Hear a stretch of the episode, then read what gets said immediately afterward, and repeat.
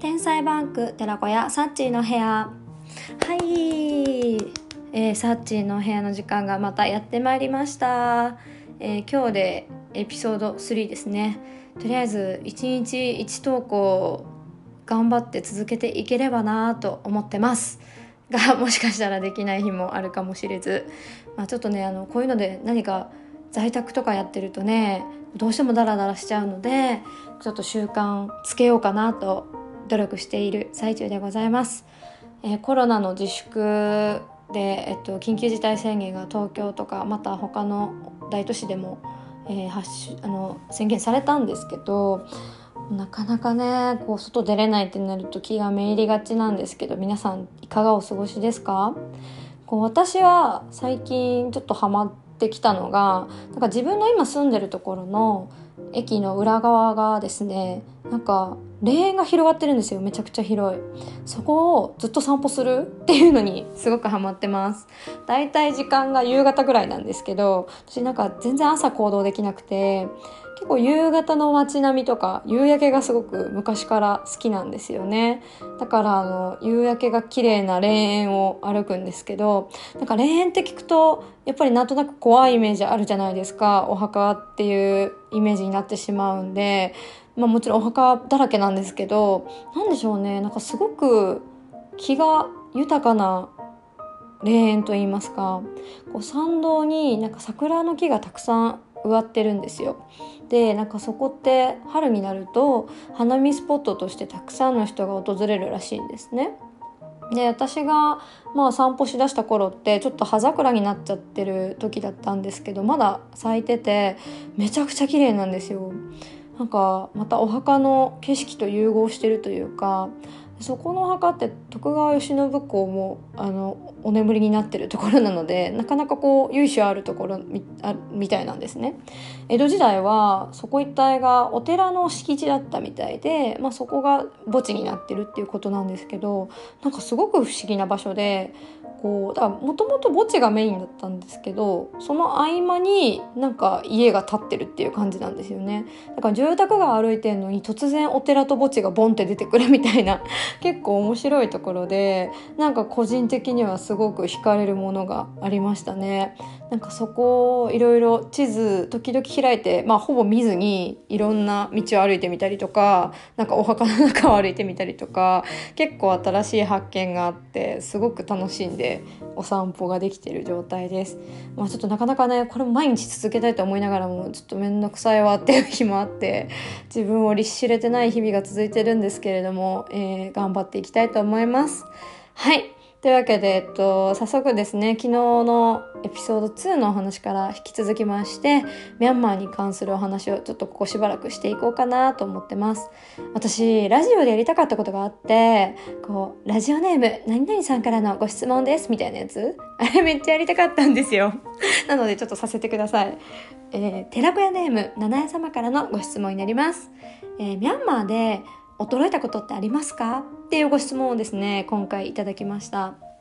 ね、いろいろね、ちょっとこの質問を受けたにあたって、メモ帳にバーって驚いたことなんだろうって書き出してみたんですけど、まああの、ちょっとこれも2回に分けてお話ししていけたらなと思っております。え今日お話しするのは、自分が仕事でミャンマーに行ってる時に、まあ、気づいたミャンマーの面白いところ、驚いたところっていうのをお話ししたいと思ってます。まあ、大きく2点に分かれるんですけど、え1個目がですね、あまあ、その前に私が、まあ、ミャンマーでどんな仕事してるかっていう話をするんですが、えーミャンマーの電力市場に実は関わってる仕事をしていましてミャンマーで発電所を建設するっていうプロジェクトに関わっていたんですね。なので、えっと、ヤンゴンから車で1時間行ったちょっと田舎にある、まあ、あの工業団地があるんですけどそこに発電所があって、まあ、そこにあの訪ねることがあったりとかあとはそのネピドーですね首都の政治都市の関連省庁に行って、えーそちらがお客さんになるのでその方たちとお話しするっていうので出張行ったりしてたんですけど、まあ、この2つの都市に行った時に、まあ、気づいたことっていうのをちょっとお話しできたらなと思ってます。まず1個目なんですけど、まあ、そのヤンゴンから1時間車で離れたところって、まあ、ヤンゴンはすごく発展してるってお伝えしたと思うんですけどもうそれ以外は基本的に農村なんですよ。もう本当に何にもないというかバーってこう田畑が広がる、また田畑がなければ草原が広がってるみたいな、結構かん、そういう感じで未開拓感がすごいんですけど、まあどこもミャンマーの村ってそんな感じなんですよね。で、まあやっぱちょっと工業団地とかって大体ちょっとだけ偏僻なところにあるんですけど、まあそこに行った時に、まあ通りがかった道で、まあたくさんミャンマーの村に住んでる人たちの様子っていうのがなんとなく見えてくるんですよね。で一番驚いたのがあのお家がやっぱりこうわらぶきとかなんですよ本当になんか藁か何かでできたお家がバーって並んでてでもなんかそこに最先端のものがあるんですね。何だと思います？あの屋根の上にねソーラーパネル乗っかってるんですよ。どういうことって思うんですよ。で外から見ててもそのわらぶきでできた家の中になんか冷蔵庫とかなんだテレビとかなんか電化製品たるもの一個もないし車とかもないんですけどソーラーパネルが光ってるんですよ結構。びっくりしてえなんでソーラーみたいなどうしてかって言いますとあのミャンマーってすごく発展の仕方が不思議な国で、まあ、結構アフリカの村でも見られる風景なんですけど、まあ、そういうわらぶき屋根の家でもそう屋根にソーラーパネル乗っかってるんですね。でなんでかっていうとみんなスマホを持ってるんです。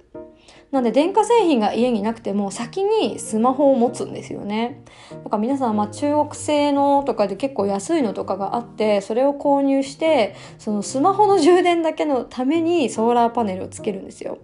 ソーラーパネルって実はもしかして高いイメージあるかもしれないんですけど実際すごく安いんですね。あの作りも意外に簡単で、まあ、パネルと、まあ、それをつなげる発電機っていうところなので、まあ、蓄電するところとかもあって仕組み的にはすごく簡単だから値段もそんなにかからない。なんで、えっとまあ、そういうのを売り売ってる中国企業とかもあるんですけどなのですごい安い値段でどっちも揃えられるじゃんですね。だからあの全然見た目はこう日本の戦後ぐらいなんですけど なぜかソーラーパネルとスマホは揃ってるっていうすごい面白い風景なんですよね。でミャンマーって通信めちゃくちゃ発達してるんですよ。私もミャンマーでネットをすごく使ってましたけど、まあ、時々どうしても通信が微妙な時もあるんですが普通に LTE が通ってて次 5G の話とかも出てきてるのでなんかすごく世界の最先端に比較的追いついてってるなっていうふうに思ってるんですよね。だからこう製造業とかよりも先にそっちが発展してるっていうのがミャンマーの特徴で結構最初は驚いた点でしたね。でもう一点なんですけど、えー、っともう一個はネピドにいた時の話ですね。行った時に、まあ、省庁の中昨日お話ししたんですけど省庁の建物って結構ボロくてまああの木木でできてるとまでは言わないですね。コンクリートなんですけど、まあ、やっぱりすごく年季が入ってて結構ボロボロなところで皆さん働いてるんですけどまあそこに外国人なら私が入っていけるのもなかなかすごいんですけどね。で、入ってった時に、なんか廊下を歩いてると、ど真ん中になんか茶色い物体がぐわってなんかおるんですね。え、なんだこれと思って。なんでこんな廊下の真ん中を占拠してるんだろうって、よく見たら、犬なんですよ。野良犬が、なんか普通に省庁の廊下のど真ん中を占拠してるんですよね。とか、なんか階段の踊り場で寝てたりとか、なんかいろんなとこでよく寝てるんですよ、日中。ミャンマーってあの野良犬がとても多くってですね普通に道端いたら歩いてるんで結構狂犬病で亡くなる方も毎年多いんですけどそれでもミャンマーの人たちはすごく野良犬を大事に育てていて、まあ、やあの普通に家の前で飼ってたら怪しい人物に吠えてくれるっていう、まあ、セキュリティ面でもすごく彼らは役立つので 餌をあげたりして餌付けして仲良く生きてるんですよね。なんですけどなんか誰もこの省庁のど真ん中の廊下に突っ込まないのかってもうみんな避けて通るんですよもう大犬様のためにみたいな それがすごく最初は衝撃でしたね。でまあ階段上がるじゃないですか。次目に飛び込んできたのがなんか階段の踊り場になんかちょっと机が置いてあってなんかそこでめっちゃ食材に囲まれた女の人がなんかランチ作ってるんですよ。階段の踊り場ですよ。こう野菜トントン切っててなんか鍋に入れてるんですよ。なんか何でもありだなみたいな。どうなのこれみたいな。どなんかここの職員の人なのかもよくわからないしなんか制服が一応あるんですけど全然制服着てらっしゃる方でもないからなんだろう省庁住み込みで働いてる料理人の奥様なのかなって思ったりとか何かよく分かんなかったですね。で、まあ、その踊り場を通り過ぎて2階に着くじゃないですかそしたら次ねなんか横切るんですよちっちゃいのが。何かと思ったら子供なんですよ。子供のどれぐらいかな、まあ、保育園に日本だったら入れるぐらいの人たちかな？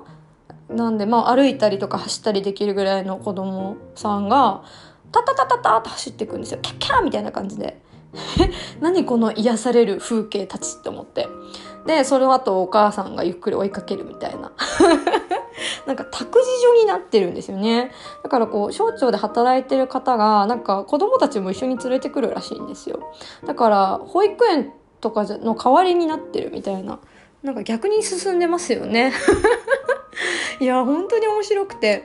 である時はねこう廊下歩いてたらなんか角から何か飛び出してきたんですけどやっぱちっちゃい子だったんですね。そしたらちっちゃい子が飼い犬の白い子犬連れてなんか散歩してるんですよ。犬の散歩。っていうか犬と一緒に走ってましたけどね廊下。はははみたいな。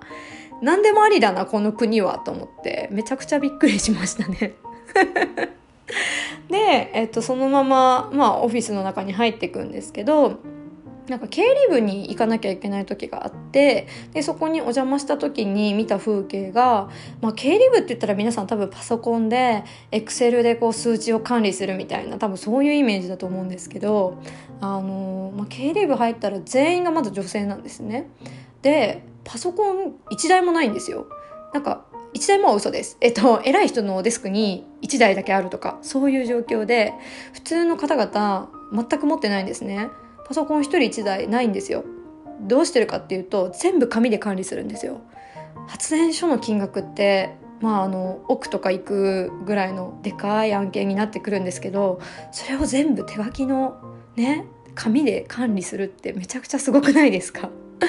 わあ本当に尊敬するここの働いてる方々と思ってこうめちゃくちゃびっくりした瞬間でしたね。なんかあのー、まあ、そういったところはやっぱりまだまだなんですけどでも託児所になってたりとか犬の住処になってたりとかなんかいろいろ 緩かったりあのすごく新体験ができて面白かった経験ですね私にとっては。かなり最初は驚きました。はい。という感じで2つエピソードをご紹介いたしました、えー、明日も引き続きですね。明日ちょっと宗教に関連するところで驚いた点っていうのをお話しできればなと思っております。次回もお楽しみに。それではまたお会いしましょう。バイバーイ。Bye.